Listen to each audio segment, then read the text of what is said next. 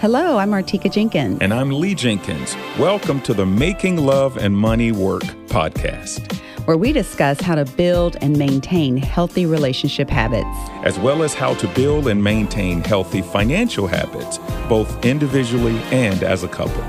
After reaching the top of the corporate ladder, I decided to take on the challenge of becoming a beauty consultant, working my way up to become an elite executive senior sales director with Mary Kay, gaining over 30 years of sales, marketing, and leadership experience. I had a 25-year career in financial services, reaching the level of vice president of investments at Morgan Stanley and Raymond James and Associates before founding and pastoring Eagle's Nest Church. But we can't forget the best part. That's right, babe. We have been happily married for over 3 decades, which means we know a little something about how to make love and money work.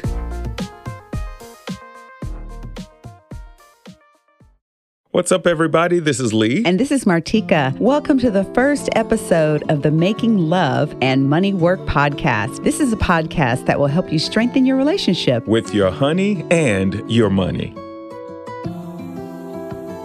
Well, Martica, can you believe we have been married over 3 decades? Yes, it's gone by so fast. I guess especially when you have 3 adult children, it goes by super quick. It sure does. I mean, time has been flying. When you're having a good time, time just goes by super quick. I want you to know I love being married to you. Thank you, babe. I love being married to you, too. Yes. Well, let's jump right into our discussion. Today's subject is entitled 10 Habits That Can Kill Your Marriage and How to Avoid Them. You know, Martica, they say when it comes to marriage, there are 3 kinds of rings. First, the engagement ring, then the wedding ring, and then suffering. You see, a lot of marriages are suffering. Marriage in general, and Black marriages in particular, are under tremendous attack, Martica. Now, that's not an exaggeration. I want to share some statistics that I came across just the other day. According to government stats from the CDC, America averages 1 divorce every 36 seconds. Now, that's roughly 2,400 divorces a day, 16,800 divorces every week, and 876,000 divorces per year. Wow. That's huge. That is really huge. And around 45% of marriages end in divorce. That is almost half.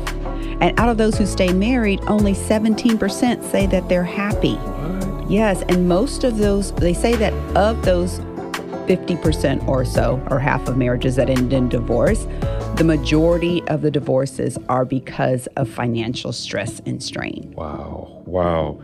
And you know, African Americans are the most unmarried people in our nation. We are the least likely to marry, but the most likely to divorce.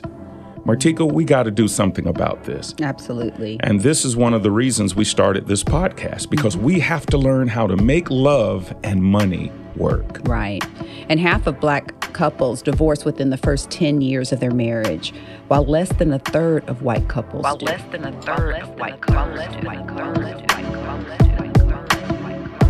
Wow. So how do we stop this epidemic of broken marriages? Well, to bring it closer to home, how do you protect your marriage? Well, today, we believe that what you are going to learn will help your marriage live and not die. Martica and I have decided that we're just not going to play around with this issue. We're going to shoot it straight today. We're sick and tired of seeing marriages torn apart through divorce. We're sick and tired of seeing married folk fussing, fighting, not speaking, cussing, not loving and respecting each other. We're sick and tired of seeing marriages that stay together just because of the kids, just existing, just putting up with each other, going through the motions with no passion, little to no purpose. So something has to be done. So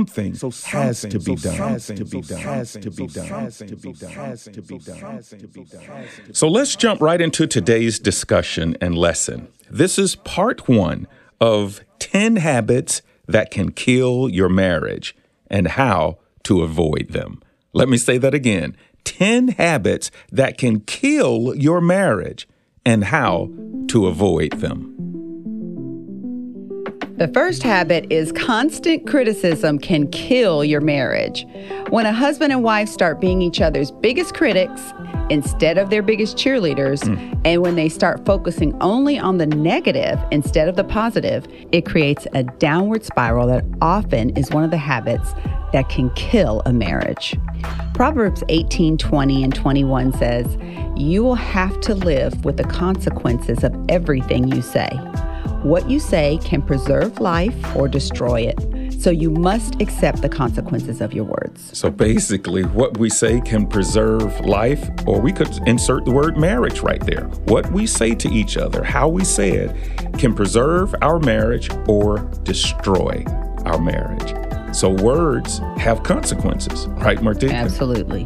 So I heard that for every criticism that you give a person, and let's face it, I mean, you and I have criticized each other before. Constructive criticism, not destructive. There is a difference when you're trying to tear somebody down versus trying to correct or coach somebody up. All right, so here's the deal. If I criticize you, then I need to follow that up with about 5 compliments just to offset the one. Maybe actually for you, it might be 10 compliments.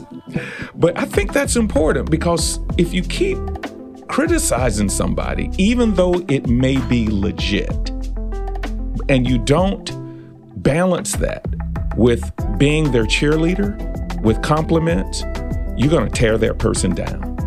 Well, we were taught, even when we were engaged, that you actually are supposed to sandwich criticism with praise. Yeah. So if you say something praiseworthy, then criticize, and then end with something praiseworthy, it doesn't pack as much of a punch. Yeah, well, unless it's a real big sandwich, okay? See, sometimes the bread is a lot thinner than the meat. But anyway, Martica, from a man's standpoint, a wife being his greatest cheerleader is huge. One of the things I could say about you is you have been a phenomenal cheerleader in my life.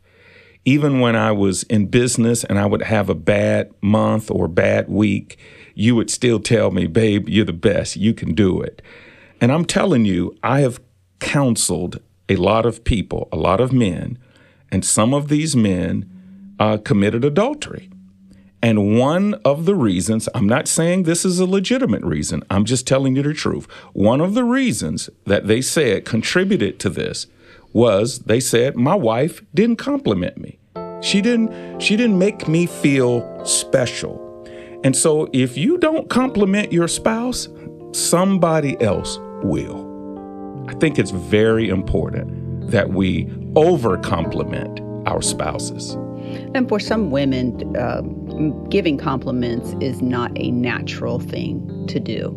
I know even for me, when we first started our relationship, and once I learned about this, doing this, I was like, "Oh, okay, I need to probably start saying what I'm thinking." So I would think complimentary, but I wouldn't speak it. And so it's something that you actually can change and you actually can work on, so that your husband does feel valued and does feel like he is praiseworthy of praise. Yeah, that's good. So one of my love languages is words of affirmation. And I didn't even know that until obviously I got married to you, Martica. And I realized that when you would compliment me, it would just make me feel like a king. I mean, I felt like I could conquer the world. But then if you criticize me, I felt like, "Man, she just tore me down." But you really didn't tear me down. It's just the power of compliments versus criticism.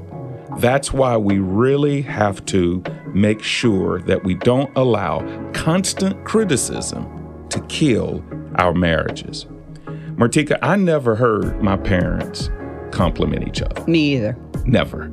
I never heard my dad call my mom honey or babe or sweetheart.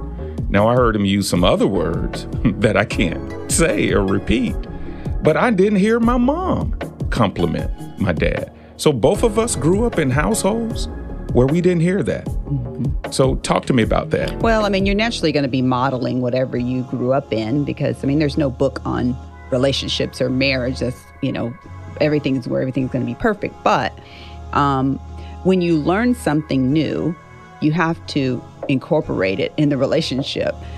You can take action and you can make changes that will help the other spouse. And that's the whole objective. I agree. So constant criticism, if you are constantly criticizing your spouse, you're killing your marriage. So here's the deal. Sometimes you got to spread that stuff out. Okay, so you don't go to your spouse. Men, don't go to your wife with 3 things she's doing wrong, 3 things she can do better. I would rather you just hit one of them. And then a couple of weeks later, if you really feel like you need to talk about it, then talk about it 2 weeks later. But hitting your wife with 3 things that she's doing wrong, I'm just telling you, that has the potential to kill your marriage. I really think that a lot of criticism has other underlying issues. Sometimes it's because there's unforgiveness in the relationship and they use criticism to jab at their spouse because really there's something else happening there, but they just haven't talked it out or discussed it, or maybe something they haven't gotten over. Yeah, well, you're certainly right about that.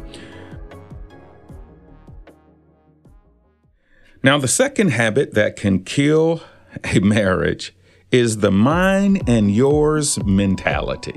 So the mine and yours mentality can kill your marriage.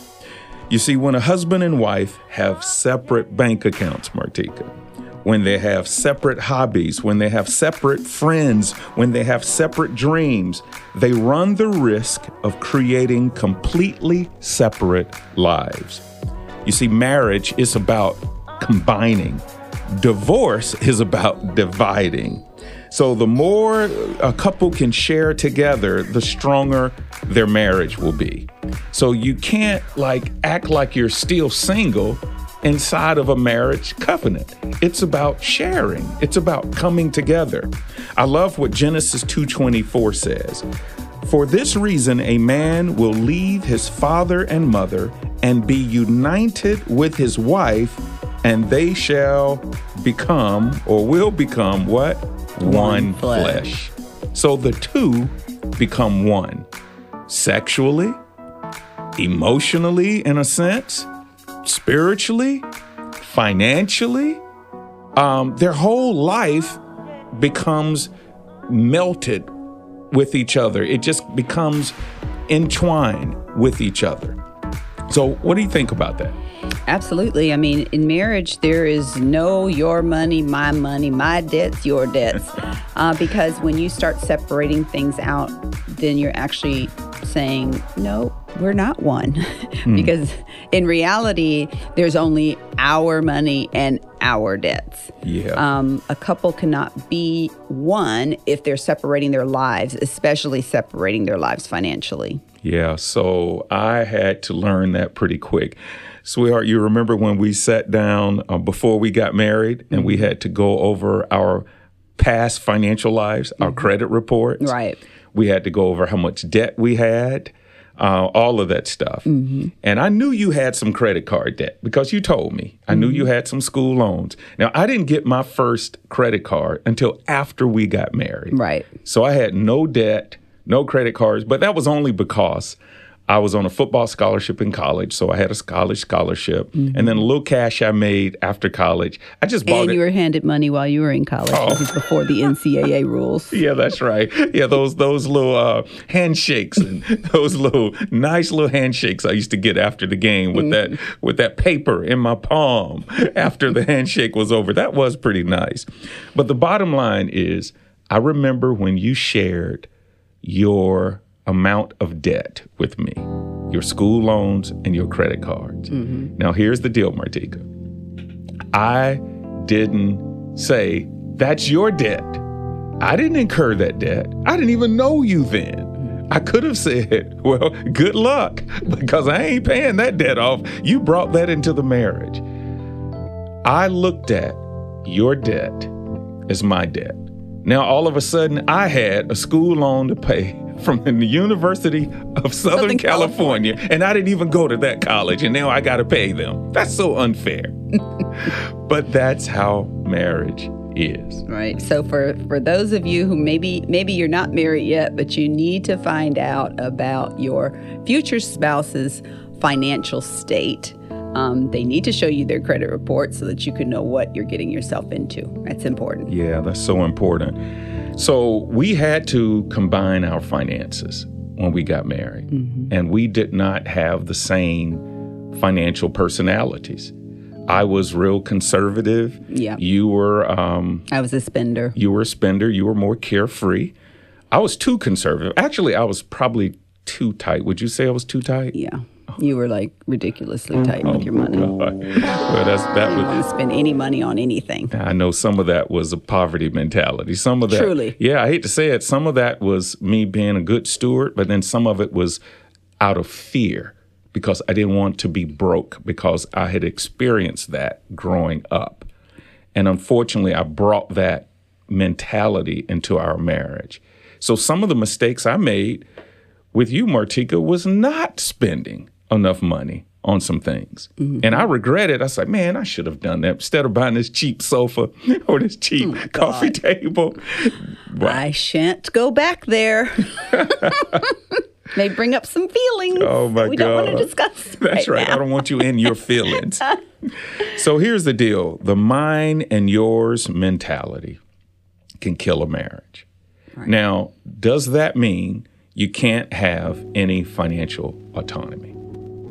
No, not necessarily. I mean, I think it's important that even if you're on a super tight budget, that you have some money that is set aside for each person to spend however they want to spend it. Mm-hmm. I don't care if it's $10 if you're on a tight budget, but I think there should be some money set aside for that. But overall, you should be making your financial decisions together. Yeah. So you and I, when we got married, we would call each other if we wanted to purchase something over $50, right. We would have to get each other's permission. That's how broke we were. That's how broke we were. So if I was at a mall and I saw a tie and it cost $62, I could not buy it because we decided that we would not spend over $50 unless we got approval for one another. You remember those days? I do. Yeah. Then it went up to 100 and 150 and so forth. I don't know what it is now, but let's just say if she comes home and she spent over $1,000 without telling me, I might feel a certain way about it. Okay. But you know what? That's because we looked at our money as our money, not my money, not your money. But we also looked at it as God's money, too. Oh, no doubt about it. So I think saying that we're going to be good stewards over God's money was also kind of the overarching theme in our relationship so that we would not go outside of our boundaries. That's right. So here's what we want to say. Any unwillingness to join all your assets and bank accounts after marriage is really probably a sign that there are some unresolved trust issues, or some lingering or developing doubt in the relationship. I mean, now I am saying you can have some autonomy. I mean, I have my own business account, but we don't hide money from each other. Right. Okay. So if you want to hide money from your spouse, if you feel like you have to do that, all I'm saying, Martica, something is wrong. Yes. And again, sometimes that's because of what a parent, a mom or dad might have said to a person saying, hey, you always have your stuff on the side just in case they leave and so forth. But that's still bringing in an underlying feeling of untrust and distrust with the spouse. So don't start off your relationship that way. And of course, there are also other outside circumstances. Like sometimes people are bad with money. Yeah, sometimes right. There are one person in the relationship mm-hmm. is just not good with money mm-hmm. and you don't trust that they're going to do right. So they don't need to have access to the debit card all the time because they're going to mess it up. But again, that's another, that's a different subject. Yeah, that's a different subject. So I want to kind of end this point with this scripture that we've already mentioned, Genesis 2:24. It says, "For this reason, a man shall leave his father and mother and be united with his wife, and they will become one flesh." I like the word become. Becoming doesn't happen instantly. Okay, so you have to grow into this. So Martica, what I'm saying is some people get married, they don't trust each other with money. Right. And it takes time to become one. And some people actually decide to jump out of the frying pan before they're actually cooked, or before they become one. It's like they jump out and say, "Oh, this isn't for me. I'm out of here." And and it takes a lifetime to become one. We're still becoming one after even now. 3 decades of being married. Well, I want you to know, Martica, I trust you with every penny I have, okay? Even though I do have a little bit stashed away that you don't know about. Right. I'm just kidding. This is so good. Don't you love it? Let's take a quick break and we'll be right back. Are you facing tough times in the midst of this difficult financial climate? Do you have questions about the nation's changing economy and other matters as it relates to money? Well, here is one bit of advice that can change your financial future. Pick up Lee Jenkins on Money, Real Solutions to Financial Challenges. This book will help you take a sober and responsible look at your finances and challenges you to be a faithful steward over what you have, no matter how great or small. Lee shows that by looking at life from a different perspective and applying new principles, there is still hope, so don't give up. Lee Jenkins on Money, Real Solutions to Financial Challenges can be found on Amazon.com, MakingLoveAndMoneyWork.com, and LeeJenkinsGroup.com. Change your financial future with Lee Jenkins on Money, Real Solutions to Financial Challenges. Order your copy today. We're about to jump back in. Thanks for staying with us.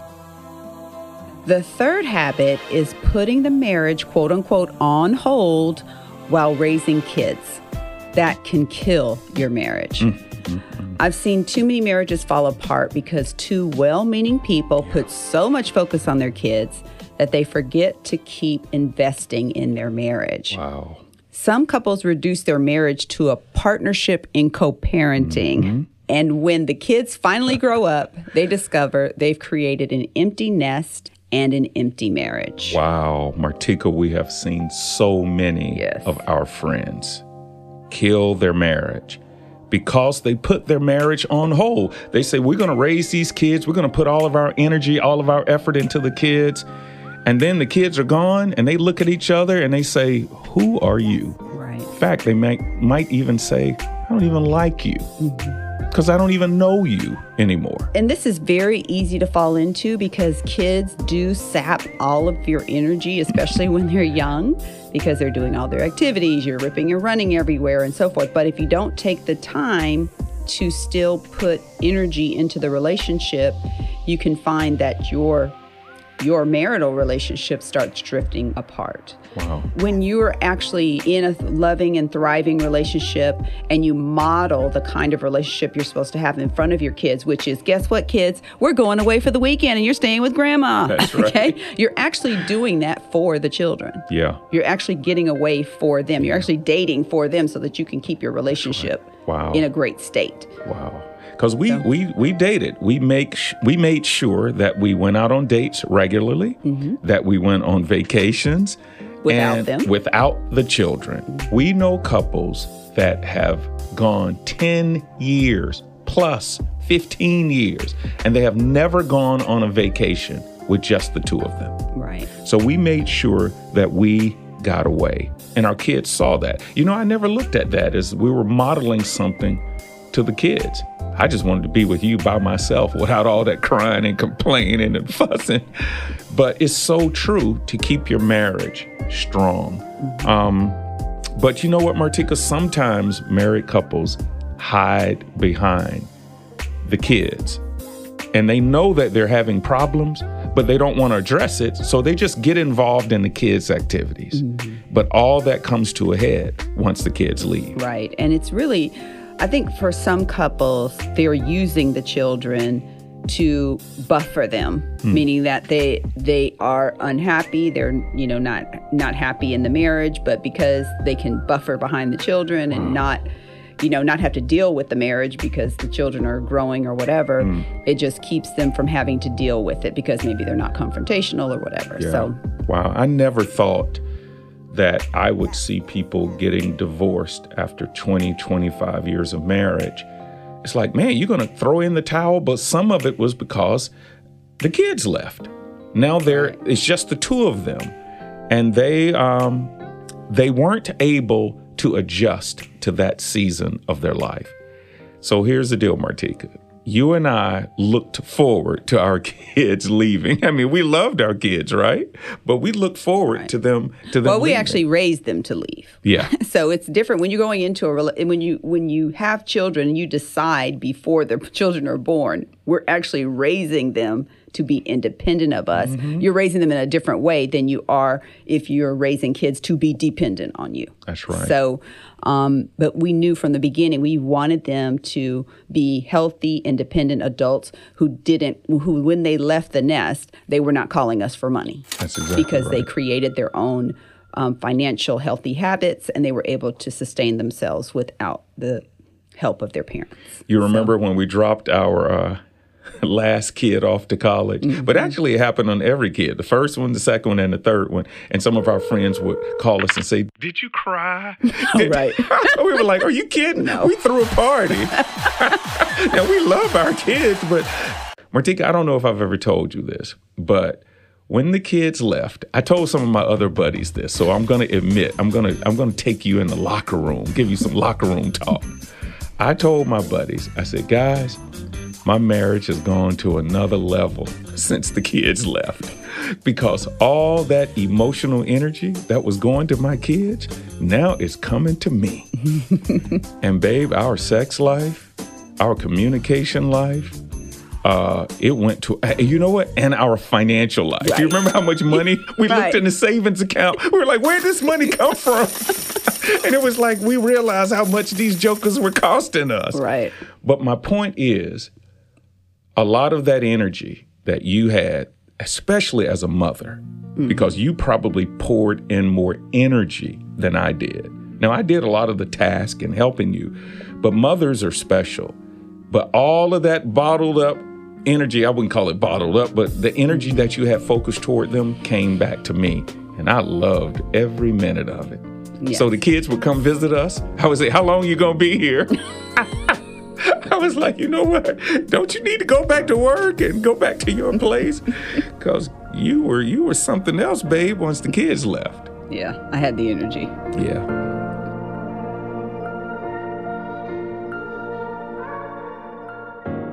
The fourth habit is giving each other your leftovers can kill your marriage.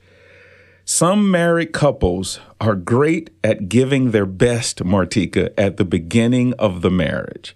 Then the longer they are married, the more time goes by, the more they take each other for granted, and the more they give each other leftovers.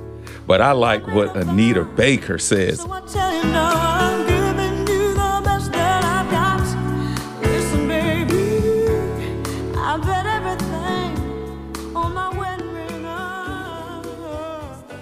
That's our attitude, or that should be our attitude as married couples. We should give our spouse the best that we got. In other words, we should strive to keep giving the best to each other. So here's the deal. There may be seasons, and there have been seasons in our marriage, Martica, where I could not give you the best that I had. So I talked about it with you. In other words, I would say, "Martica, this week, I'm working on a huge project in business. I'm going to be coming home late for the next 3 or 4 nights, or I'm going to be out of town. I'm going to be really focusing. So what I'm doing is telling you that I'm not going to be able to give you my best emotionally and maybe even physically. But it was cool because you still knew you were important to me. You knew that I had an assignment to take care of. Mm-hmm. So let's talk about that. Yeah. Why don't couples give each other the best that they have? And then when they can't do it, why don't they talk about it? Well, it's easy to fall into not giving your best, especially when life just starts sapping the life out of you between your stresses on your job, stresses with the kids. It can start sapping the life out of you personally and sometimes out of the marriage because there's so much happening, especially when you have two people working high-powered or high-stress jobs. Yeah. It's really easy to come home and just not have the energy that you need. But I think it's important that you're conscious of it and that you talk about it. And some couples have a tendency not to discuss what's happening, and that's when it can start unraveling. Yeah.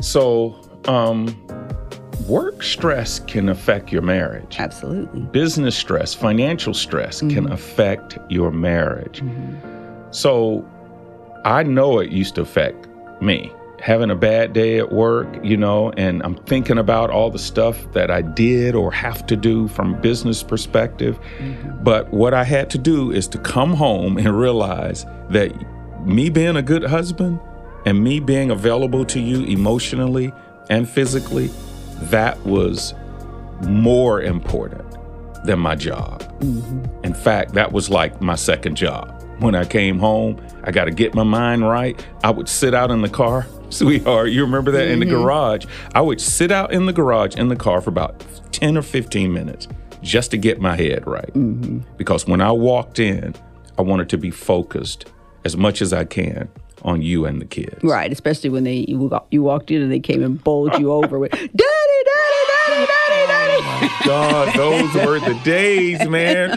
where I would walk in the house and the kids were jumping all over me and hugging me, jumping up and down. Then they got to be teenagers and I couldn't even get them to say. They rolled their eyes. They rolled their eyes. Oh, Dad's home. Matter of fact, they wouldn't even look at me when I came home. That's amazing. Martica, I was thinking about your corporate journey that basically transitioned into your entrepreneurial journey, okay? You started in the corporate world when we both got married. You were a high-level executive. And then you started your own business, and you're one of the top people in Mary Kay.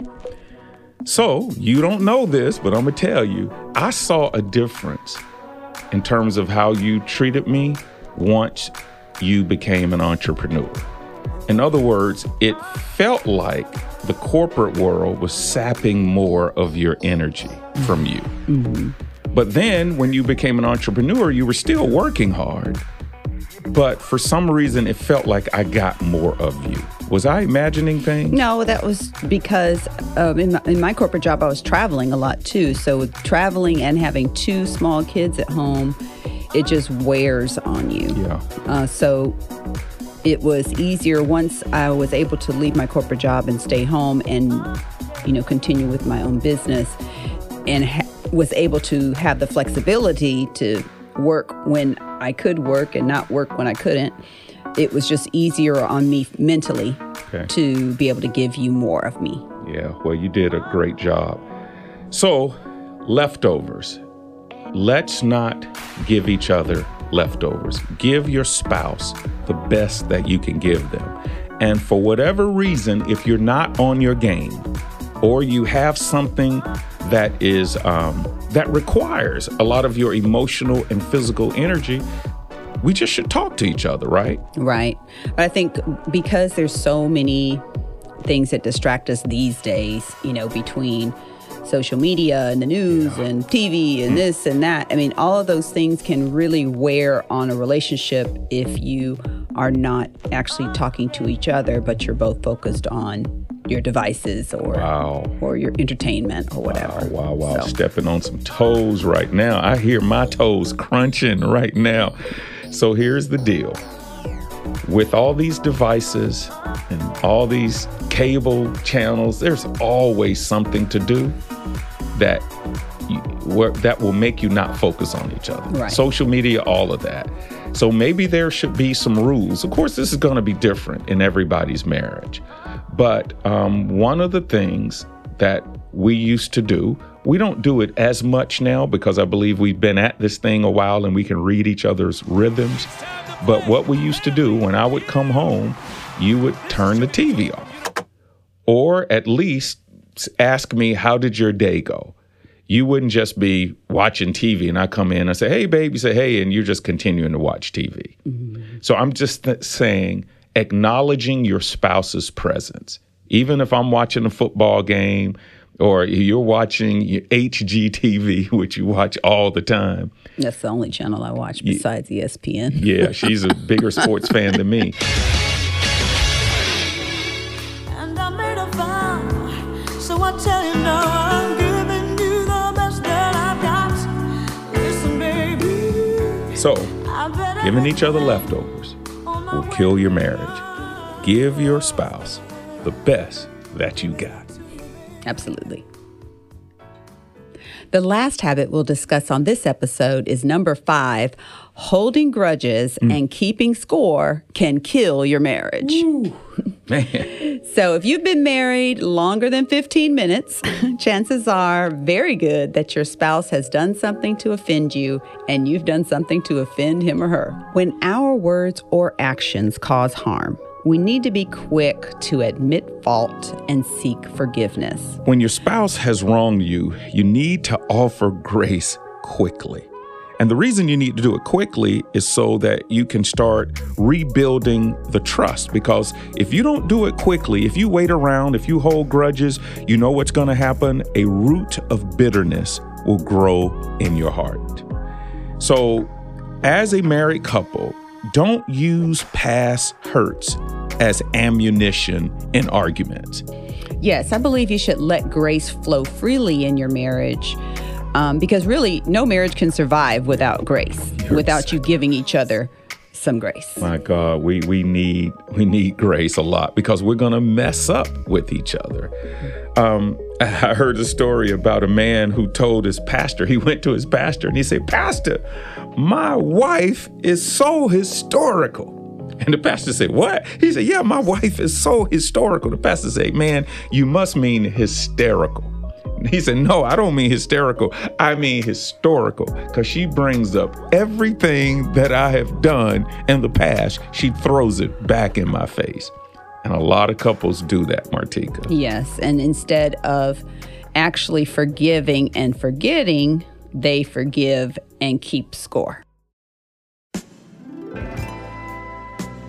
So I remember our first year of marriage. Martica, you probably don't remember this, but it was one of those nights I was in a romantic mood. I was thinking, Teddy Pendergrass, turn out the lights. Turn off the lights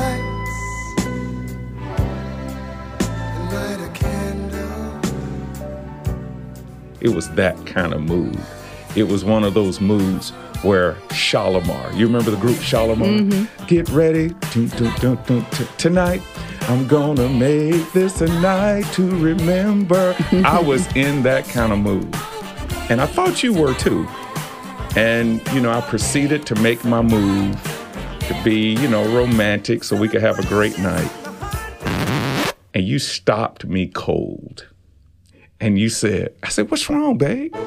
You said, "Last week, 4 days ago, you said such and such and such and such." And I'm like, "What? You want to bring this up right now?" You said, "Yeah, that really hurt me." I said, "Okay, well, I'm sorry."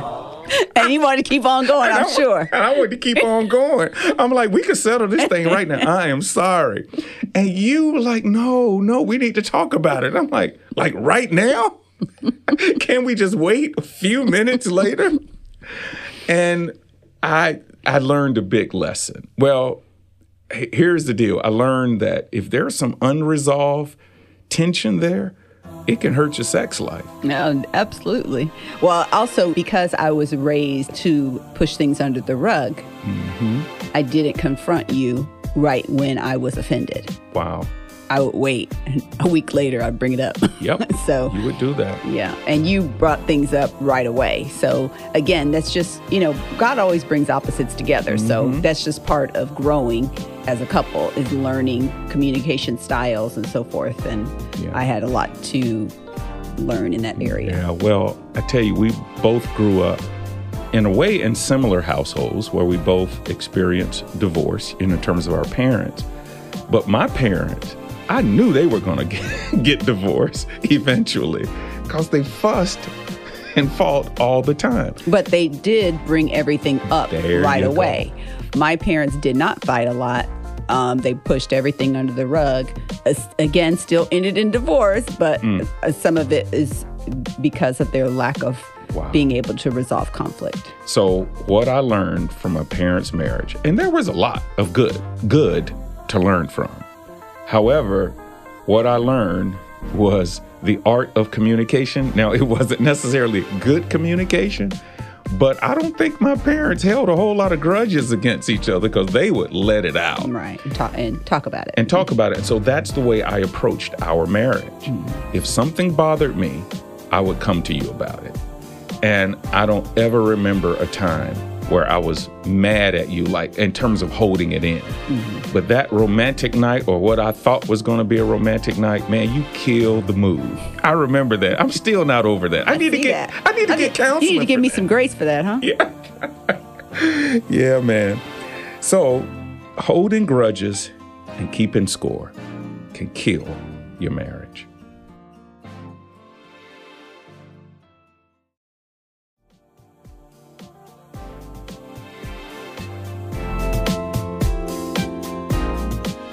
I really enjoyed this, babe. I know, me too. If this is your first time listening, trust me, you gotta check out our next episode. And go back and catch the ones you missed because they are all so good.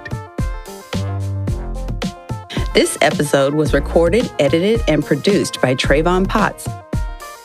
Trayvon also created and curated the music. The host and executive producers of this Making Love and Money Work podcast are Martica and Lee Jenkins. If you enjoyed this podcast, please share it with everyone you know. Also, rate and review it on this platform. For more information, go to makingloveandmoneywork.com. Again, that's makingloveandmoneywork.com. You can also visit us on Facebook, Instagram, and Twitter. Till next time, remember to make love and money work for you.